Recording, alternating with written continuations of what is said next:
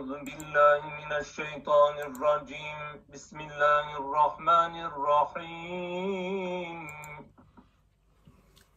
الله أكبر كبيرا والحمد لله كثيرا فسبحان الله بكرة وأصيلا لا حول ولا قوة إلا بالله العلي العظيم الحمد لله رب العالمين والصلاة والسلام على رسولنا محمد وعلى آله وصحبه أجمعين اللهم لك الحمد على ما أنعمت به علينا من نعم الدنيا كلها فأتممها بالإيمان الكامل والإخلاص الأتم واليقين التام والمعرفة التام والمحبة التامة والخالص العشق والاشتياق إلى لقائك واسلك بنا يا الله طريق من أنعمت عليهم من النبيين والصديقين والشهداء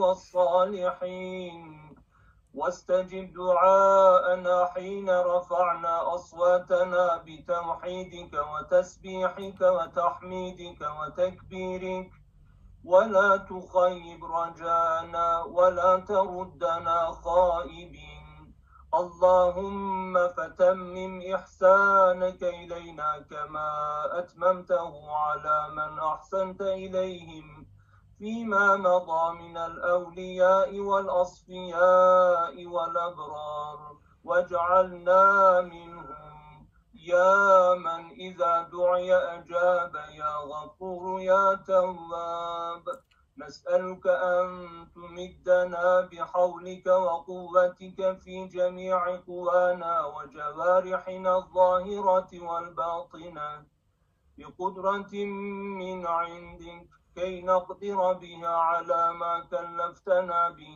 وعلى ما وراء ذلك في محور حياة القلب والروح وإن كنا خاطئين مذنبين مسيئين وصلى الله على سيدنا محمد وعلى آله وصحبه أجمعين وسلام على المرسلين والحمد لله رب العالمين.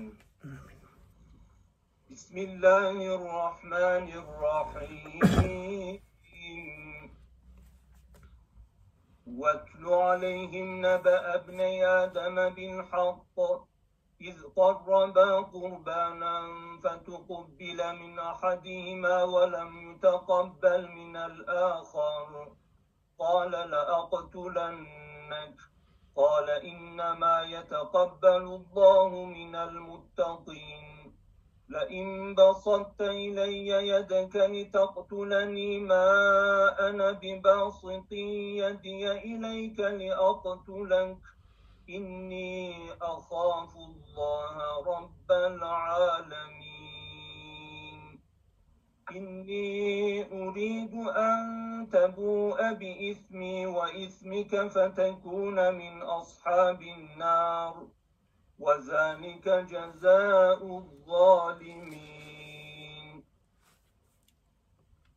yirmi yedi yirmi dokuz. ayetler. Onlara Adem'in iki oğlunun gerçek olan haberini oku. Onların her ikisi birer kurban takdim etmişlerdi de birininki kabul edilmiş, öbürününki kabul edilmemişti. Kurbanı kabul edilmeyen kardeşine sen öldüreceğim dedi. O da Allah ancak muttakilerden kabul buyurur dedi. Yemin ederim ki sen beni öldürmek için el kaldırırsan ben seni öldürmek için sana el kaldırmam. Çünkü ben alemlerin Rabbi olan Allah'tan korkarım. Zulmünde diretirsen ben isterim ki sen kendi günahınla beraber benim günahımı da yüklenesin de cehennemliklerden olasın. Zalimlerin cezası işte budur. Açıklama. Hazreti Adem Aleyhisselam'ın iki oğlunun kıssası, Hazreti Muhammed'in sallallahu aleyhi ve sellem çağdaşı bazı Yahudilerin suikast girişimlerini kınama gayesini de gütmüş olabilir. Benzerlik vecihlerinden en kuvvetlisi kıskançlıktır. Kabil Habil'i çekemediği gibi o Yahudiler de Hazreti Muhammed Aleyhisselam ile ashabını çekemiyorlar. Dini önderliğin onlara geçmesini hazmedemiyorlardı. Evet, Kur'an-ı Kerim'de nazmi bağlantılar da var demiştik daha, daha önce. Bu ayetten önceki hemen üstteki yakın ayetlerde Musa Aleyhisselam'ın kıssası, Beni İsrail'le alakası, inandığı halde Musa Aleyhisselam'a sen git Rabbinle beraber savaş, biz burada oturacağız diyen bazı İsrail oğullarına dikkat çekmiş. Özellikle iki tane yiğit gence dikkat çekmişti. Bunlardan bir tanesi Yuşa Aleyhisselam, bir tanesi de Kalib bin Yüfenna, peygamber olduğu da söyleniyor. Meyyet min indillah bir şahıs. Burada şöyle bir inceliğe tali olarak temas etmek isterim ki, Kur'an-ı Kerim'de peygamber olduğu sarahatla ifade edilen peygamberler var. Bir de peygamber olup olmadığında şüphe edilen, peygamber de olabilir ama olmayabilir de, Yuşa gibi işaret var Kur'an'da. Kalib bin Üfenna'ya işaret var. Ama Hazreti Üzeyr'in, Hazreti Zülkarneyn'in, bunların da Hazreti Lokman'ın da isimleri var. Peygamber olmayan birisine peygamber dersek, peygamber değilse peygamber dersek veya peygamberse peygamber değildir dersek, bu iman noktasıyla tehlikeli olur. O zaman peygamberliğinde ihtilaf edilen bu zatlar için ne diyeceğiz? Üstad Hazretleri en doğru bir ifade kullanmıştır. Bunlar müeyyet min indillah birer şahıstır demiştir. Yani Allah tarafından teyit edilen, takviye edilen birer şahıstır. Allah veliye de teyit eder, nebiye de teyit eder. Öyle bir tabir kullanmış ki, yani her iki ihtimalle de o riskli durumdan bizi kurtarmış. Öyleyse Yuşa müeyyet min indillah olan Yuşa Aleyhisselam ve Kalib bin Üfenna'yı da anlattıktan sonra, yani Beni İsrail'den ders verdikten sonra Cenab-ı Hak kendi Kur'an cemaatine, şimdi Adem'in iki oğlu kıssasıyla da kardeşler arasında bir ders vermek istiyor. Daha önceki ümmetin birbiriyle, ümmetin peygamberleriyle olan alakasıydı. Burada ise kardeşin kardeşle olan alakası ve kardeşin kardeşle olan imtihanına dikkat çekiyor. Suat Hocam'ın mealinde de ifade ettiği gibi, Yahudiler Efendimiz Aleyhisselam'ı öldürmek için çok teşebbüste bulundular. Tabii ki Mekke müşrikleri de. Sahabe-i kiramın pek çoğunu öldürmek için pek çok teşebbüste bulundular. Halbuki Efendimiz Aleyhisselam da Yahudiler de aslında Adem'in iki oğullarıdır. Bütün insanlık Adem'in iki oğlu mesabesinde olanlardır. Geniş çerçevede Adem'in iki oğlunun kıssasını da okuyayım, hatırla ifadesiyle Cenab-ı Hak hem Yahudilere hem de Efendimiz Aleyhisselam'a, hem Efendimiz Aleyhisselam ve ümmetine, hem ümmete Efendimiz Aleyhisselam'a karşı, hem de ümmetin birbirleriyle kendilerine karşı olan alakalarında bir ders verdiğini düşünmek, böyle meseleyi geniş çerçevede ele almak mümkündür ve bu Kur'an-ı Kerim'in ruhuna uygundur. Ama asıl meseleye gelince Hazreti Adem'in iki oğlu tefsirlerde ve İslam tarihlerinde de bu mesele, gerçekten Adem'in iki tane oğlu var. Aralarında ilk defa böyle imtihan oldular. Bu imtihanın altında haset var.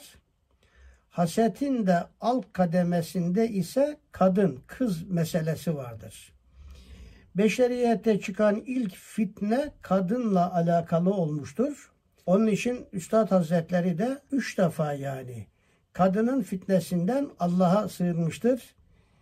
Yani Deccal'dan bir defa Allah'a sığınmasına karşılık, üstad da akşam ve sabah namazlarından sonra, ama kadından min belâin nise, min fitnetin nise, min şerrin nise olarak üç defa Allah'a sığınılması da gösteriyor ki beşeriyetin en büyük fitnesi kadın fitnesidir.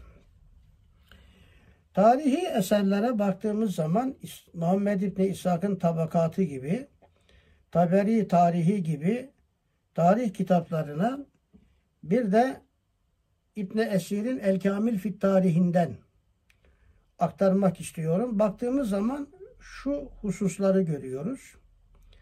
Adem Aleyhisselam'ın yüz sene kadar çocuğu olmadı. yüz yıldan sonra Havva ile beraber oldu. Arafat'ta Cebel-i Rahme'de olduğu söyleniyor. Ve sonra Hazreti Adem Aleyhisselam ile Havva anamızdan ilk batında Kabil ile kız kardeşi Lübut, Lübüz diyen de var. Bunlar ikiz olarak dünyaya geldiler. İkinci batında Habil ile kız kardeşi İklima doğdu. Bunların da ikiz olarak doğduğunu söyleyenler var. Yüce Allah birinci batında doğanı ikinci batında doğanla evlenmesine emretti. Hz. Adem Aleyhisselam'a ayetler geldi. Yani insanlar çoğalacak. Cenab-ı Hak ayrı bir Adem, ayrı bir Havva yaratıp ayrı yaratılan Adem ve Havva'dan doğan çocuklar birleşerek böylece insanlık nesli çoğalabilirdi. Ama Cenab-ı Hak öyle yapmadı. Çünkü insanlar şimdi bir Adem ve Havva'dan geldiği halde nasıl böyle ırklar birbirine giriyor, insanlar düşman, ya iki ayrı Adem ve Havva'dan dünyaya gelen çocuklar olsaydı insanlar arasında daha korkunç vuruşmalar, çatışmalar olabilirdi bu hikmet açısından. Kardeşin kardeşle evlenmesi bütün dinlerde haram. Sadece Cenab-ı Hak ilk batında çapraz doğanları birbiriyle, ikiz doğan değil de ikizlerin diğer kardeşleriyle evlenmesine bir defa müsaade etmiş. İşte bu Habil'le Kabil, ikisi ikiz doğan o kızları, kız kardeşleri arasında olmuş. Cenab-ı Hak Kabil'in Kabil'le beraber ikiz doğan Lübüs. Üstad Hazretleri bu isim için Zühre tabirini kullanıyor. Kızın adı Zühre idi. Onun için risalelerde Zühre nefsin sembolü olmuştur. yirmi dördüncü sözde ikinci dalında nefisle, akılla, kalple Allah'a gitme üç yoldan bahsedilirken nefisle Allah'a gidenlerin teşbihi Zühre. Nefisle Zühre eşit. Niye Zühre, nefis, nefis, Zühre? Çünkü Kabil'in kız kardeşi olan, ikiz doğduğu kızın adı Zühre idi ve Kabil kendi ikiz doğduğu kız kardeşiyle evlenmek istiyordu. Ona aşık oldu. Halbuki Cenab-ı Hak Habil evlensin diye emretti. Ben vermem dedi ve bu kızı veririm, vermem, evlenirim, evlenmem ki bu Allah emriydi. Habil'in öyle bir iddiası yoktu ve bu en nihayet hasede götürdü. Şehvet hasede götürdü ve insanlığın başının ilk belası olan kötü duygu haset, ama şehvete dayalı haset idi. Ve daha sonra ikinci, üçüncü, dördüncü batınlarda Hazreti Adem'in e, çocukları olabildiğince çoğaldı. Adem Aleyhisselam Habil'in ikiz kız kardeşiyle evlenmesini oğlu Kabil'e, Kabil'in de kız kardeşiyle evlenmesini de oğlu Habil'e emretti. Habil, Kabil'in kız kardeşiyle evlenmeye razı oldu. Kabil ise hayır dedi. Benim kız kardeşimle evlenemezsin. Onunla ben evleneceğim dedi. Ve bu mesele çok zirveleşti ve zirveleşti. En nihayet ayette sarahatla da ifade edildiği gibi aralarında madem dediler kurban keselim. Hangimizin kurbanını Cenab-ı Hak kabul ederse, duasını kabul ederse demektir bunun manası. Onun isteği olsun dediler ve iki tane kurban kestiler. O kurban meselesine geçeceğim. Ama mesele Habil Kabil'e başvurup kız kardeşini kendisiyle evlendirmesini istedi. Kabil, Habil'in dileğini kabul etmedi. O benimle birlikte doğan kız kardeşimdir. Kendisi senin kız kardeşinden daha güzeldir. Onunla evlenmeye ben senden daha layık ve müstahakım dedi. Gerçekten de Kabil'in kız kardeşi o Zühre veya Lübüz ismindeki kız çok güzeldi. Tarihin anlatmasına göre. Habil'in kız kardeşi ise çirkindi. Adem Aleyhisselam Allah tarafından kendisine emir olunanı Hazreti Havva'ya da haber verdi. Kabil'e emret, Habil ile doğan kızla evlensin. Habil'e de emret, Kabil ile doğan kızla evlensin. Bunlar İslami tarih kitaplarında İbn-i Sad'ın tabakatında, Tarih-i Taberi'de genişçe anlatılan kıssalardır. Hazreti Havva bunu oğullarına söyledi. Habil razı oldu, Kabil ise kızdı. Bu ancak onun, yani babamın reyidir diyordu. Babasına da kızdığı için, yani bu Allah'ın emri olamaz diyor dedi Kabil. Hayır dedi, vallahi Allah bunu hiçbir zaman emretmez dedi. Babasına da ey Adem, bu senin işlerindendir dedi. Adem Aleyhisselam Kabil'e kız kardeşini Habil ile evlendirmesini emretti. Fakat Kabil kabul etmeye yanaşmadı. Adem Aleyhisselam o sana helal değildir dedi. Gidiniz ikiniz Allah'a birer kurban takdim ediniz. Muhakeme olunuz. Hanginizin kurbanı kabul olunursa o bununla evlenmeye diğerinden daha layık ve müstahak olur. Hanginiz onunla evlenmeye layık ise Allah semadan bir ateş indirir, onunla kurbanını yakar. Kurbanını yakıyorsa Allah onu kabul etti demektir. Habil davar sahibiydi, birçok davarı vardı. Kurban için davarlarının süt ve kaymak gibi en nefis gıdasını hazırladı. Kabil de çiftçi idi. Ve en nihayet ikisi kurban kestiler Nevz Dağı'nda. Bu Nevz Dağı Hindistan'da olduğu söylenir. Fakat ben Şam'da dört sene kaldığım için Habil'in mezarı hemen Şam'ın kuzey tarafında, arkasında böyle. Kocaman bir Kasyon Dağı var. Onun etekleri Lübnan'a kadar gider. Kasyon Dağı'nın Lübnan tarafındaki eteğinde Habil'in mezarı orada. Muhtemelen Şam'a kadar gelmişler o dönemde. Bugünkü Şam denen, Dımaşk denen yere kadar gelmişler. Ve orada kurban kesmişler. Allah semadan bir ateşle Habil'in kurbanının kabul ettiğini, bu da Ali İmran suresi yüz seksen üçüncü ayette de anlatılıyor. Hatta ye'tiyene bi kurbanin yekülühünnar. Ateş onu yedi. Yani ateş geldi. Habil'in kurbanını yedi ve Habil'in kurbanını kabul oldu. Öyleyse Kabil'in kız kardeşiyle onun evlenmesi işareti vardı burada. Fakat Kabil buna da razı olmadı. Ve daha sonra işte ben de seni öldüreceğim diyerek ayette devam ediyor. Az sonra o noktaya gireceğiz. Ve Kabil Habil'i böylece öldürdü. Bu Kabil ve Habil ismi Kur'an'da geçmez. Ama bütün İslami kaynaklarda, eski İsraili kaynaklardan alınmış olarak iki isim, bu iki isim Habil, Kabil ayette ve tülü aleyhim nebe ebney, Adem'in iki oğlunun haberini de haberini de oku diyor. Adem'in iki oğlu tabiri var Kur'an'da. Bu iki oğul işte Kabil ve Habil. Kabil Habil'i öldürdü ama az sonra gelecek, ya ben bu ölüyü ne yapacağım dedi şimdi bu. Sonra bir karga karşısında belirdi ve bir çukur kazdı. Sonra diğer ölü kargayı oraya gömdü. Bir rivayet bu. Bir rivayette iki karga geldi. Birisi diğerini öldürdü ve eşeledi, eşeledi, eşeledi.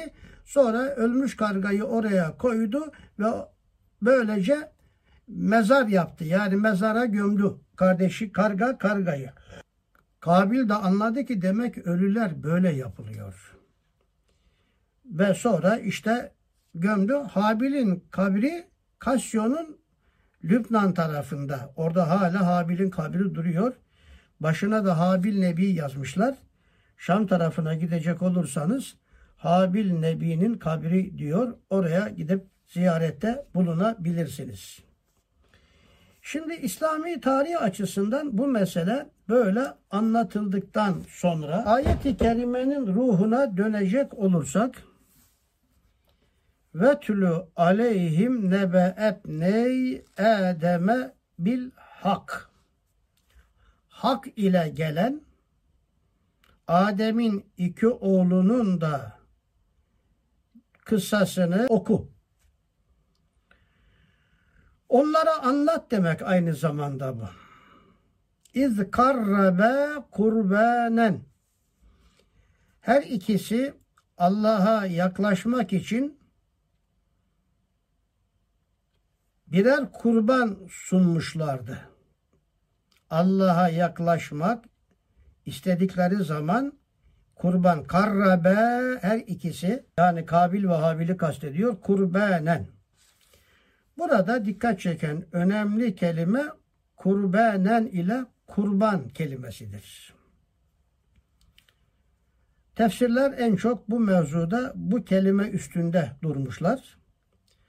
Kurban yaklaşmak, yakın olmak, Allah'a yakınlık sağlamayı vesile kılınan şey olarak tefsir etmişlerdir lügat kelimesiyle.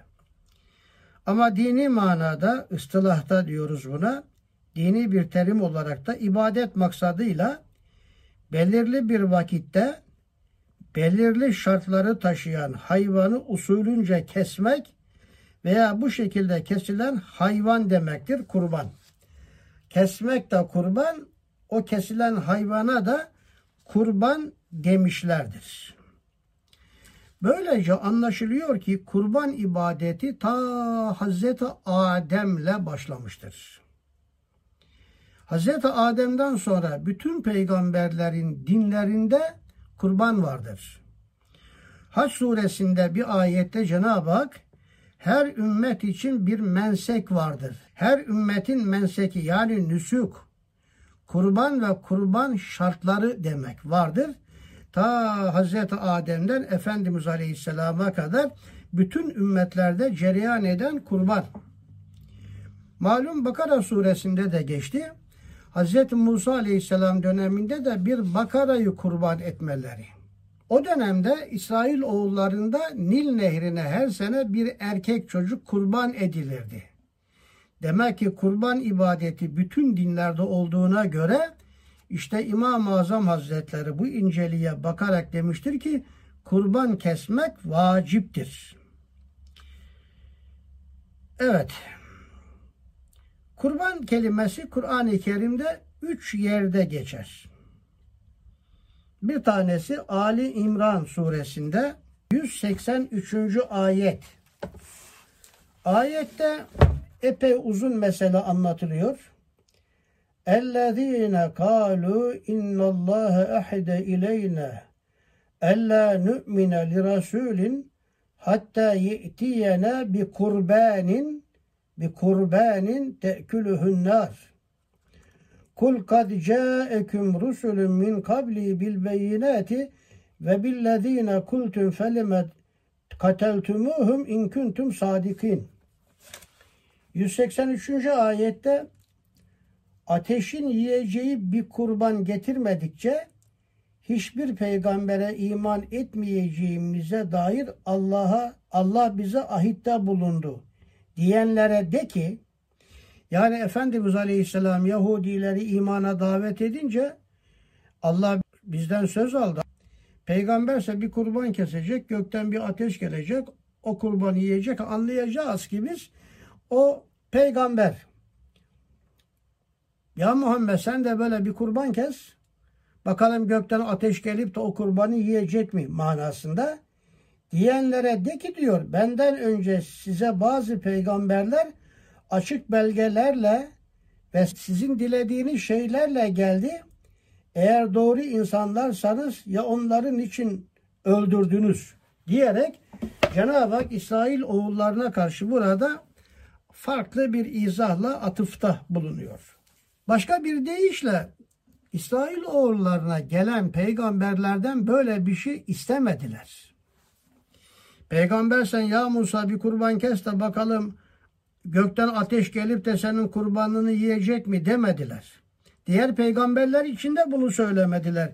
Niye siz Muhammed Aleyhisselam'dan böyle bir şey istiyorsunuz ki demektir. Ama burada demek ki İsrailoğullarının kafasında böyle bir mesele var. Kurban kesme meselesi var. Önce kurban kelimesi Kur'an'da bir burada geçiyor. Tekrar edeyim, Ali İmran suresinin yüz seksen üçüncü ayetinde. Bir de Ahkaf suresi yirmi sekizinci ayette geçiyor. Fela ve la nasarahum nasarahumullezine ittehadu min dunillahi kurbanen alihe. Kendilerini Allah'ın nazarında yakınlık sağlasınlar diye Allah'tan başka edindikleri tanrılar, o müşrikler gelsinler bakalım onları kurtarsınlar. Allah'ın nazarında yakınlık sağlasınlar. Buradaki kurbanen alihe şu bildiğimiz hayvanı kurban etmek değil, Allah'a yaklaşmak için yapılan her türlü muamele manasındadır. Şimdi mesele böyle ele alındıktan sonra bir de Kur'an-ı Kerim'de Kevser suresinde geçen venhar kelimesi var. Rabbin için kurban kes ve namaz kıl. Kurban kesmek işte kurban kesmektir.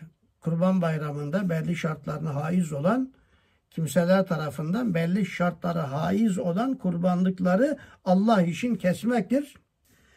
İmam-ı Azam Hazretleri hem Kevser suresindeki bu ayete bakarak hem de az önceki anlattığım iki veya üç ayete bakarak kurban kesmek vaciptir demiş. Ve Efendimiz Aleyhisselatü Vesselam da hicretin ikinci senesinde bu venhar ayetine dayalı kurban kesmeye başlamış. Hayatının sonuna kadar her sene kurban mevsiminde dokuz sene Efendimiz Aleyhisselatü Vesselam kurban kesmiştir. Ve en son sene dokuz tane deve kesmiştir. Eğer bir deve yedi kişi ile yedi hisse sayacak olursak yedi kere dokuz altmış üç. Ömrü sayısınca kurban kesmiş ve altmış üç hisselik kurban kesmiş ve zaten kendisi de altmış üç yaşında Allah'a, Rahman'a ulaşmıştır. Ve kurban ümmete de bize de vacip kılınmış. Diğer mezheplerde sünnet delilleri zayıf olduğu için demişler. Onları fıkıh kitaplarına havale ediyorum. Burada kısaca şu hususa bir defa daha temas etmek isterim ki insanlık tarihi içinde bütün devirlerde kurban kesme ibadeti olmuştur. Veliküllü ümmetin cealne menseken Hac suresi otuz dördüncü ayette veliküllü ümmetin cealne menseken az önce de zikretmiştim bunu. Biz her ümmete bir mensek, bir kurban kesmesini yaptık veya böyle emrettik demek. Hz. Adem'in oğulları kurban kestiğine göre Allah da böyle emrettiğine göre, göre kurban kesme orada var. Mesela Kur'an-ı Kerim'de Saffat suresinde Hz. İbrahim Aleyhisselam'ın oğlu İsmail'i kesmesi için Sebir Dağı'na götürmesi, Mina eteklerine.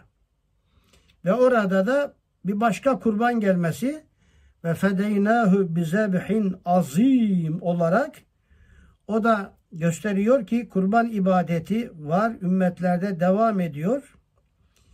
Ve daha sonraki dönemlerde mesela İsa Aleyhisselam'ın çarmıha gerilmesi, insanı kurban etmek.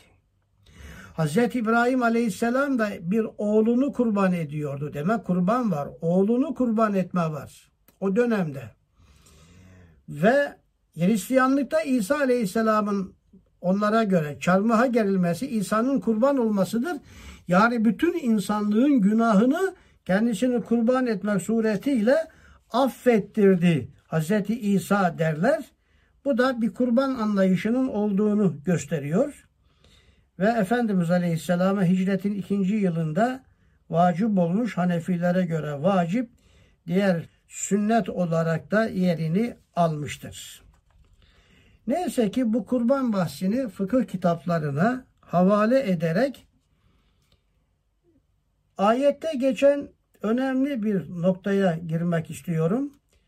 Kabil'in Habil'i öldürmesinin altında yatan kıskançlık. Hoca Efendi'nin de son zamanlarda çok tekrar ettiği bir cümledir bu. Kıskançlığın yaptırmayacağı bir melanet olamaz.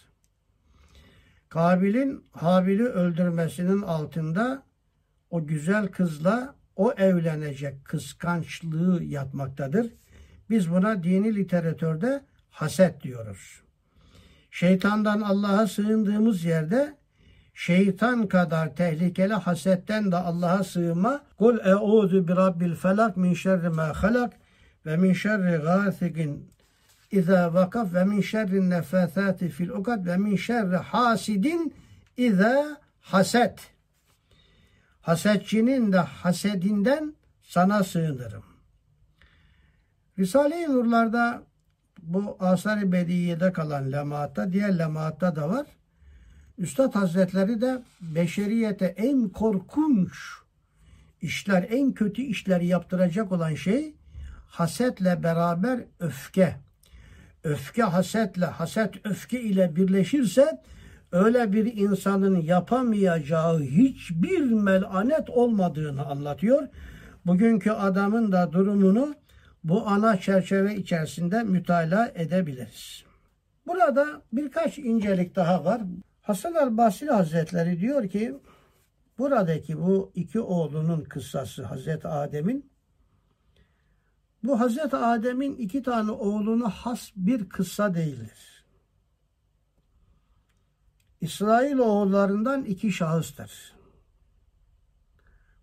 Bütün insanlar Adem'in soyundan geldiği için bu iki şahıs da Adem'in oğulları olarak anılmıştır diyerek meseleyi bu şekilde yorumlamış Hasan el-Basri Hazretleri. Ve aslında yorumlanabilir. Bizim için de geçerlidir bu. Şöyle bir inceliğe burada temas etmek istiyorum ki çok önemsiyorum bunu. Efendimiz Aleyhisselatü Vesselam'ın yaptığı halde kabul olmayan bir tane duası vardır. Dua dua yalvarmış, gecelerde ağlamış, yaş dökmüş, gözyaşı dökmüş, ağlamış, yalvarmış. Ey Allah'ım ümmetimi birbiriyle imtihan etme. Bazısını bazısına musallat ederek ondan da zevk alabilecek hale getirme diye dua dua yalvarmıştır. Efendimizin kabul olmayan tek duası budur dünyada. Sa'd ibn Ebi Vakkas diyor ki Efendimiz Aleyhisselam İşte duha sütununun arkasında her gün mescitte aynı yerde kuşluk namazı kılardı. Ben de gelir arkasından ellerimi kaldırır duasına iştirak ederdim diyor.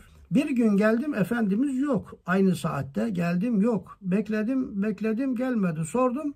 O bugün erken namaz kıldı gitti dediler. Nereye? Sun kabilesinin olduğu yere. Kıbleteyn mescidi tarafına gittim. Sordum burada şöyle dua etti, ağladı, namaz kıldı, dua etti, ağladı, gitti dediler. Nereye? En son Kuba tarafında böyle öyle yaklaşmıştı Efendimiz'i diyor yakaladım, buldum. Ellerini kaldırmış, koltuğunun altındaki beyazlıklar görünüyordu. Dua dua yalvarıyordu, gözlerinden yaşlar, sakallarından yere düşüyordu. Ben de hayretle, şaşkınlıkla seyrettim. En nihayet Efendimiz duasından ayrılınca sordum ya Resulallah dedim bugün başkasınız. Sorma dedi ya Sa'd. Bugün bir, bu gece bir ayet nazil oldu iflahım kesildi. Ayette Cenab-ı Hak üç beladan bahsediyordu. Kul huvel kadiru ala en yeb'ate aleyküm azaben min fevkikum ev min tahti ercilikum ev yelbiseküm şiyan ve yüzika ba'deküm be'se ba'd ayeti. Allah Celle Celaluhu'nun gücü yeter. Allah kadir-i muktedirdir. Neye? Semadan başınıza bela indirmeye, ayağınızın altında belalar fışkırtmaya, bazınızı bazınıza musallat edip ondan zevk aldırmaya da kadir-i muktedirdir. Üç bela var, semavi, arazi, beşeri diyebiliriz. Gece gündüz dua dua yalvardım. Diyor Allah benim dualarımdan ilk ikisini kabul etti. Yani semavi belalarla, arzi belalarla ümmetimi Cenab-ı Hak toptan helak etmeyecek. Ama dedim ya Rab, ümmetimi birbiriyle imtihan etme dedim. Kardeşi kardeşle vuruşturma diye dua dua yalvardım. Diyor Allah benim bu duamı kabul buyurmadı. Efendimiz Aleyhisselam'ın hayatının sonuna kadar Cenab-ı Hak bu duayı kabul buyurmamıştır. Çünkü ümmet-i Muhammed Aleyhisselam birbiriyle imtihan olacaktır. Ve bu imtihanın altında da yatan ana bela hasettir.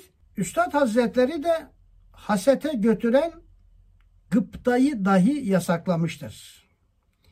Kardeşlerinizin gıpta damarlarını tahrik etmeyin demiştir. Kardeşin gıpta damarını tahrik edersen, halbuki gıpta masum bir şeydir, caizdir. Nimet onda da olsun, bende de olsun demektir gıpta. Haset ise onda olmasın, sadece bende olsun demektir. Bağ isen onun elinde olanları bile zorla alıp onu bütün nimetlerden mahrum bırakıp ve bütün nimetlere kendisinin mazhar olmasını arzu etmesidir. Buna da bağ denir. Bunu Bakara suresi tefsirinde bir yerde geçmişti. Onun için kardeşlerimizin gıpta damarını tahrik etmemek. Bugün hizmette bile dengeleri bozan kardeşlerimizin birbirlerine karşı gıpta damarlarını tahrik etmesidir. Hasete götüren bütün yolların tıkanması lazım.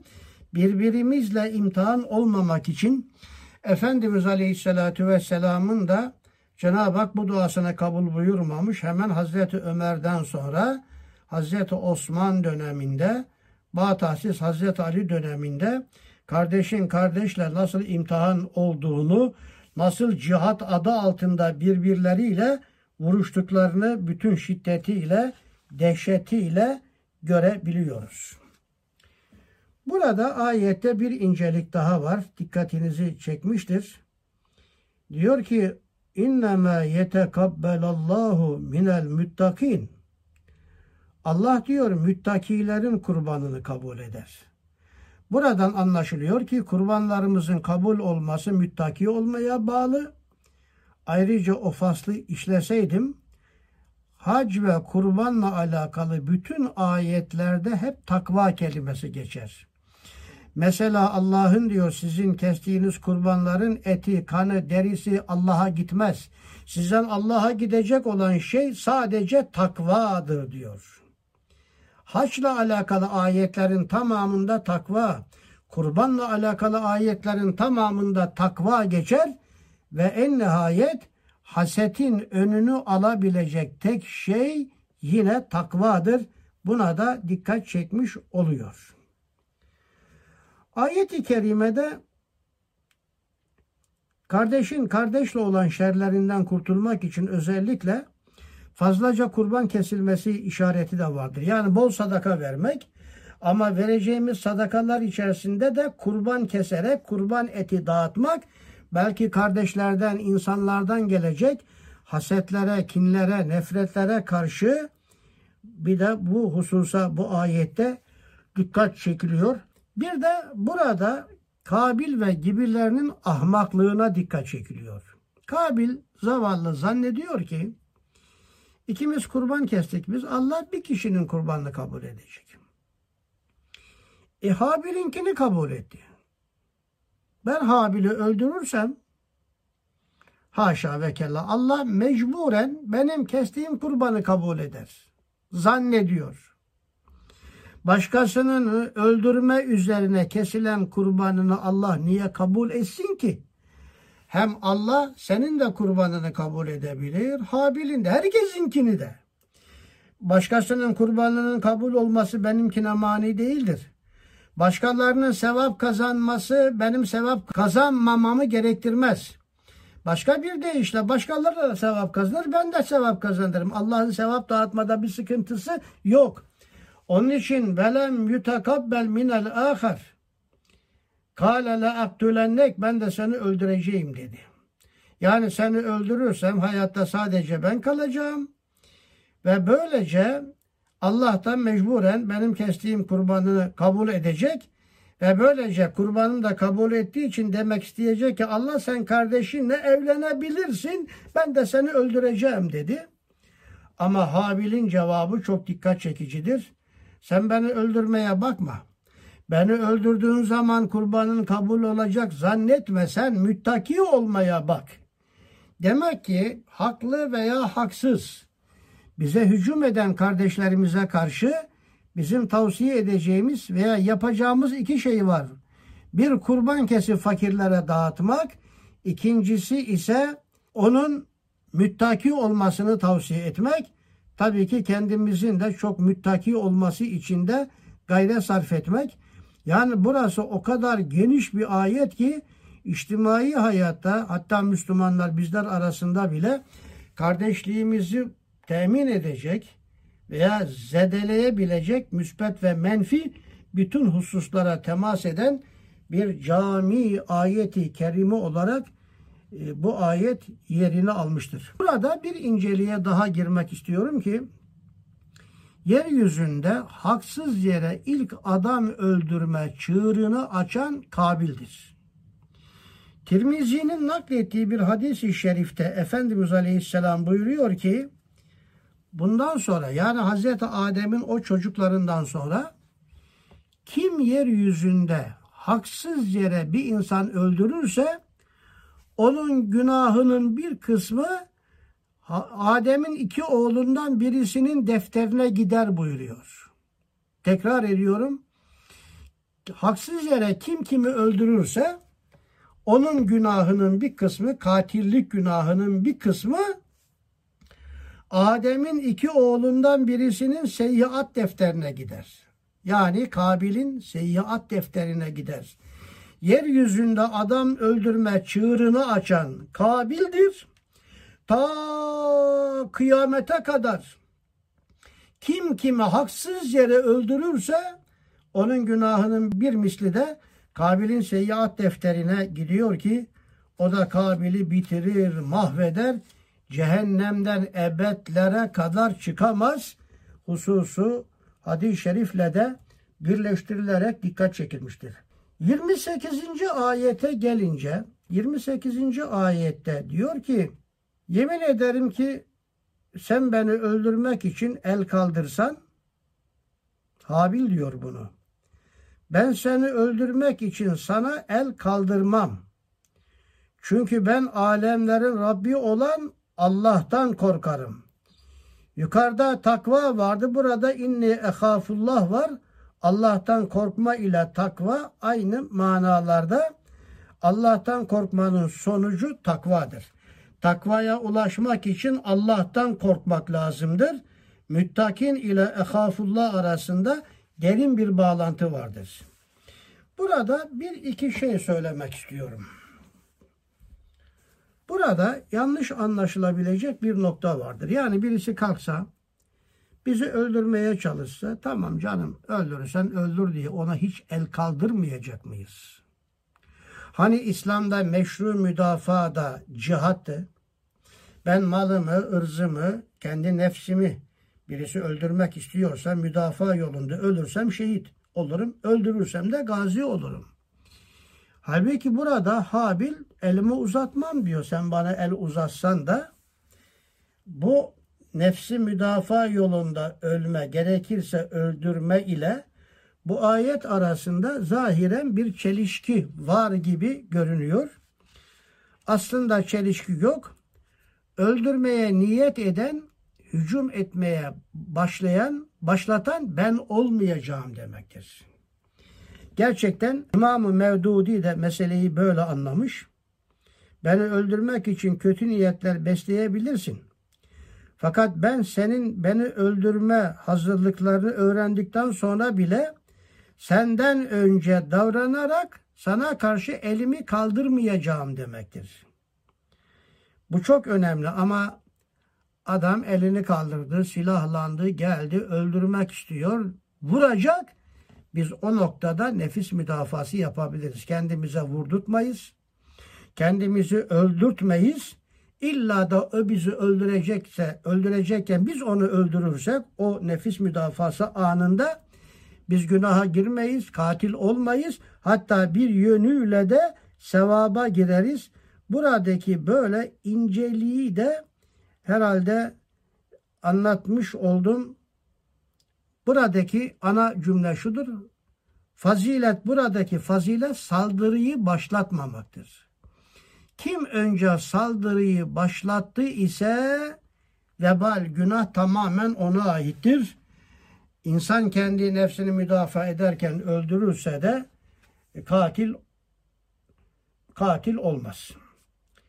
yirmi dokuzuncu ayete gelince inni üridu en tebu'e bi ismi ve ismike fetekune min eshabinler ve zelike cezâ'u zalimin ayeti. Ben isterim ki diyor Habil, sen kendi günahınla beraber benim günahımı da yüklenesin de cehennemliklerden olasın. Karşı taraftan alınacak en büyük intikamlardan bir tanesi budur. Eğer intikam almak istiyorsanız, önceki ayette Habil'in Allah'tan korktuğu için kardeşini öldürme teşebbüsünde bulunmadığı bildirilmiş.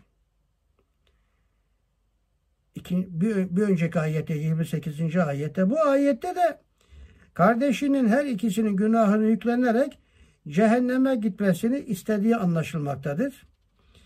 Oysa Kur'an-ı Kerim'de hiç kimse hiç kimsenin günahını yüklenemez diyor.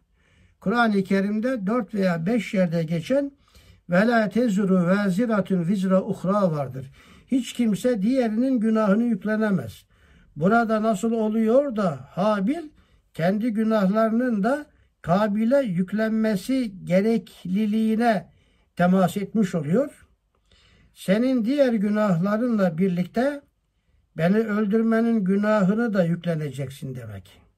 Benim günahımla gideceksin demek. Senin günahların çok ey Kabil.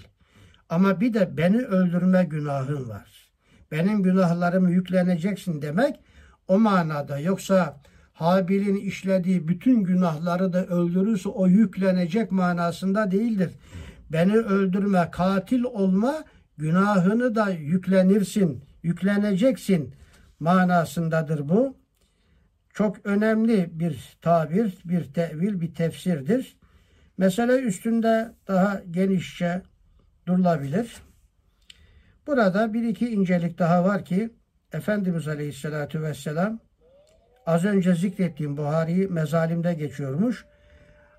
Haksız yere aldır, adam öldürme çığırını açtığı için Kabil, kıyamete kadar bütün günahlar Kabil'in defterine. Adam öldürmeden meydana gelen bütün günahlar Kabil'in defterine geçer. Bu üç ayetten çıkan genel bazı değerlendirmeler de vardır. Öncelikle kardeşin kardeşe nasihat etmesinin gerekliliğine dikkat çekiliyor. İster neseben kardeşler olsun, isterse din kardeşleri olsun, kardeşlerin kardeşlere nasihat çekmesi. Burada Habil, Kabil'e nasihat çekmiş. Kabil yaşça Habil'den büyüktü. Onun için yaşı küçük olduğundan Habil'in nasihatları pek tesirli olmadı. Bu da ayrıca burada dikkat çekilen hususlardan bir noktadır. Ve haksız yere öldürülen hiç kimse yoktur ki onun kanından Adem'in ilk oğluna bir pay ayrılmasın. Çünkü cinayeti adet haline getiren odur diyerek Efendimiz Aleyhisselam Buhari Cenaiz'de ve aynı zamanda Müsned'de böyle bir hadis-i şerif var.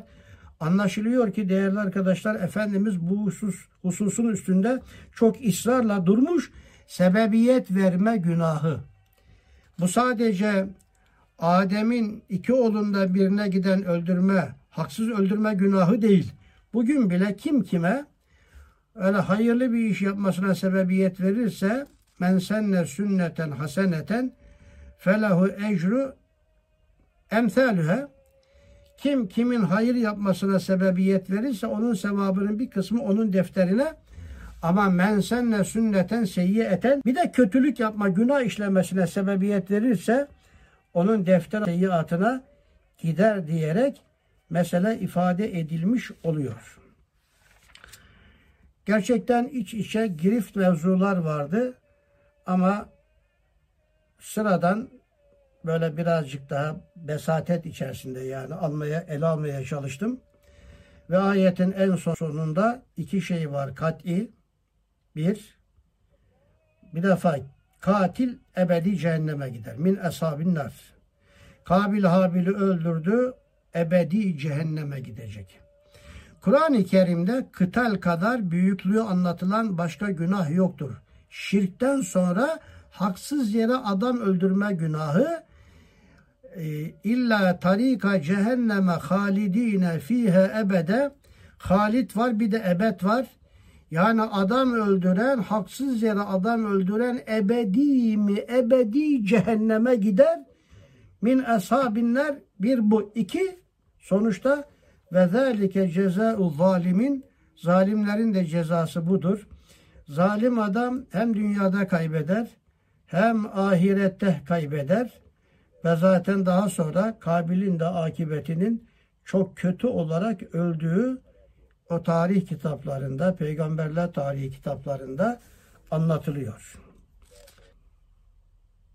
فَطَلَّعَتْ لَهُ نَفْسُهُ قَتْلَ أَخِيهِ فَقَتَلَهُ فَأَصْبَحَ مِنَ الْخَاسِرِينَ فَبَعَثَ اللَّهُ غُرَابًا يَبْحَثُ فِي الْأَرْضِ لِيُرِيَهُ كَيْفَ يُبَارِي سَوْءَةَ أَخِيهِ قال يا ويلتى أعجزت أن أكون مثل هذا الغراب فأواري سوءة أخي فأصبح من النادمين. otuzuncu ayet. Nefsi onu kardeşini öldürmeye itti. O da onu öldürüp ziyan edenlerden oldu. otuz birinci ayet. Derken Allah kardeşinin cesedini nasıl örteceğini göstermesi için yeri eşen bir karga gönderdi. Yazıklar olsun bana, şu karga kadar bile olup da kardeşimin cesedini örtemedim dedi ve pişmanlığa düşenlerden oldu. Açıklama, Tevrat'ta Kabil'in cesedi gömme işinden bahsedilmez. Evet, Tevrat'ta bu kıssa var ama kardeşini gömme işleminden bahsedilmiyor. Bu otuz ikinci ayet, otuzuncu ayeti daha önceki bölümler içerisinde anlattım sayılır.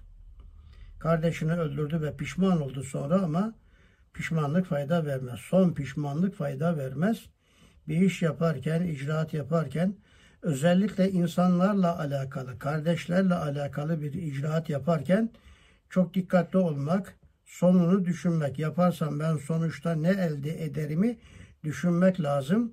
فَاَسْبَهَ مِنَ الْخَاسِرِينَ otuzuncu ayetin sonu buna dikkat çekiyor. Ancak Kabil Habil'i öldürdükten sonra ya ben bu cesedi ne yapacağım dedi. Orta yerde bırakamam. Gömmesi lazım herhalde. O kadarcık da kafa çalışmıyor. Çünkü tecrübe yok. Şu ana kadar daha insanlıktan kimse ölmemiş. Ölen insanın ne yapacağını da bilmiyor Kabil.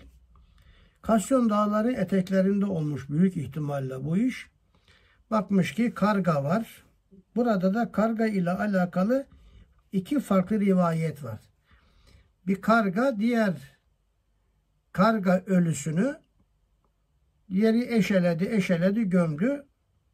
Bir rivayet bu. İkinci rivayet de İki canlı karga idi. Dövüştüler. Birisi diğerini öldürdü. Öldürdükten sonra eşeledi, eşeledi, eşeledi. kabir gibi açtı ve sonra ölmüş kargayı oraya attı diğer karga. Habil dedi, Kabil dedi ki ya ben bu karga kadar bile olamadım dedi ya. Yani burada aczimizi anlatan e acestü en eküne misle hazel kurat diyor zaten. Yazıklar olsun bana, ben şu karga kadar bile olamadım diyor yani. Kardeşimi gömmekten, cesedini, kardeşimin cesedini gömmekten karga kadar bir kadar bile olamadım ve acizim dedi. İnsan aciz. Burada bütün tefsirler dikkat çekmiş. Ben de birkaç cümle ile dikkat çekmek istiyorum. İnsanlar kuşlardan ders almalıdırlar. İnsanların medeniyetlerinin gelişmesi, inkişaf etmesi hayvanattan alacağı derslere bağlıdır. Herhalde uçak yapılırken kuşların, kargaların uçmasından ders alınmıştır. Üstad bile önünde bir sinek şöyle ayaklarıyla kanatlarını şöyle temizlediğini görünce sineğin o temizlenmesine bakmış ve nefsine demiş ki ey nefsim, bu sinek kadar vücuduna hizmet etmelisin demiş. Bakmalısın, temizlemelisin, yıkamalısın. Ders almış ondan. Medeniyetin inkişafında, teknolojinin gelişmesinde hayvanlardan alınacak dersler vardır. Hatta ibretle bakabilirse insan kargadan bile ders alabilir demek. Nitekim kargadan da ders alanlar olmuş. Yani kargayı iltifatla ağzındaki peyniri yere düşürten tilki olmuştur. Eğer tüyleriniz gibi ise bütün, yani sesiniz de sultanı sayılırsınız bütün bu ormanın demiş. Karga güzel sesini göstermek için ağzını açmış, peynir düşünce tilki onu yemiş, sonra nasihat çekmiş. Yani ders almak, burada bu hususlara dikkat çekiliyor. Evet. İnsanların birbirlerine saygılı olması, birbirlerine nasihat çekebilmeliler. Bütün dinler hukuk ve ahlak sistemleri üzerine gelmiştir. Haksız yere adam öldürme bütün dinlerde yasaklanmıştır. Ayetten çıkan genel mana bunlar. Cana kıymanın büyük bir suç olduğu, Hazreti Adem döneminde de cana kıyanın cehennemlik olduğu, o günden bugüne kadar, kıyamete kadar da yine böyle olacağı hususu burada anlatılıyor. İslam'da, İslam haksız yere adam öldürmeyi önlemek, toplumun can güvenliğini sağlamak, onları huzurlu ve mutlu yaşatmak için bu suçu işleyenlere dünyada kısas cezası vermiştir. Ahirette de ebedi cehennem var. Nisa suresinde bir ayet. Ve men yaktül mü'minen müteammiden fecezâuhu cehennem halidine fiha ila ahir. Yani İslam da bunun tedbirini getirmiş. Bir insan bir insanı haksız yere öldürürse onun cezası cehennemdir demiş. Öbür alemde de ebedi cehenneme gidecek. Aslında bütün dinler bu mevzuda, haksız yere adam öldürmenin hep karşısında olmuşlardır. Haklı yere adam öldürülür mü? Kısasta haklı olur. Eşkıya olursa haklı olur. Zaten şimdi bundan sonra gelecek nazmi bağlantı bu. otuz üç ve otuz dördüncü ayetlerde de bu adam öldürmelerde, eşkıyalıkta, hırsızlıkta, gasptaki cezalar, dini cezalar, alınan tedbirler nelerdir? Onlara temas edecek ve orada inşallah bunları göreceğiz. İslam insana çok değer vermiştir. İnsan asla ve kat'a öldürülemez. Bir insanı öldürmek bütün insanlığı öldürmek gibidir. Yahudilere de bu ders verilmiştir. Kur'an-ı Kerim'de de zaten bu ayet vardır. Hatta değil bir insanın öldürülmesi, İslam insanın bir uzvunu, bir tırnağını bile bir insan kadar değer vermiştir. Mesela tırnaklarımızı kestiğimiz zaman gömmek sünnettir. Saç tıraşı olduğumuz zaman gömmek sünnettir. Neden? Çünkü orada asli hücrelerimiz olabilir. Asli hücrelerimiz bir insan kadar değerlidir. Bir insan da insanlık kadar değerlidir. Hatta cünüp iken tıraş olmak, tırnak kesmek bile mekruhtur. Cünüp iken pis olarak ayrılmasın. O asli hücreler öbür alemde insanın aslına dönecek. O hücre bile insan kadar, insan da insanlık kadar değerli demektir ki bunun üstünde durulabilir.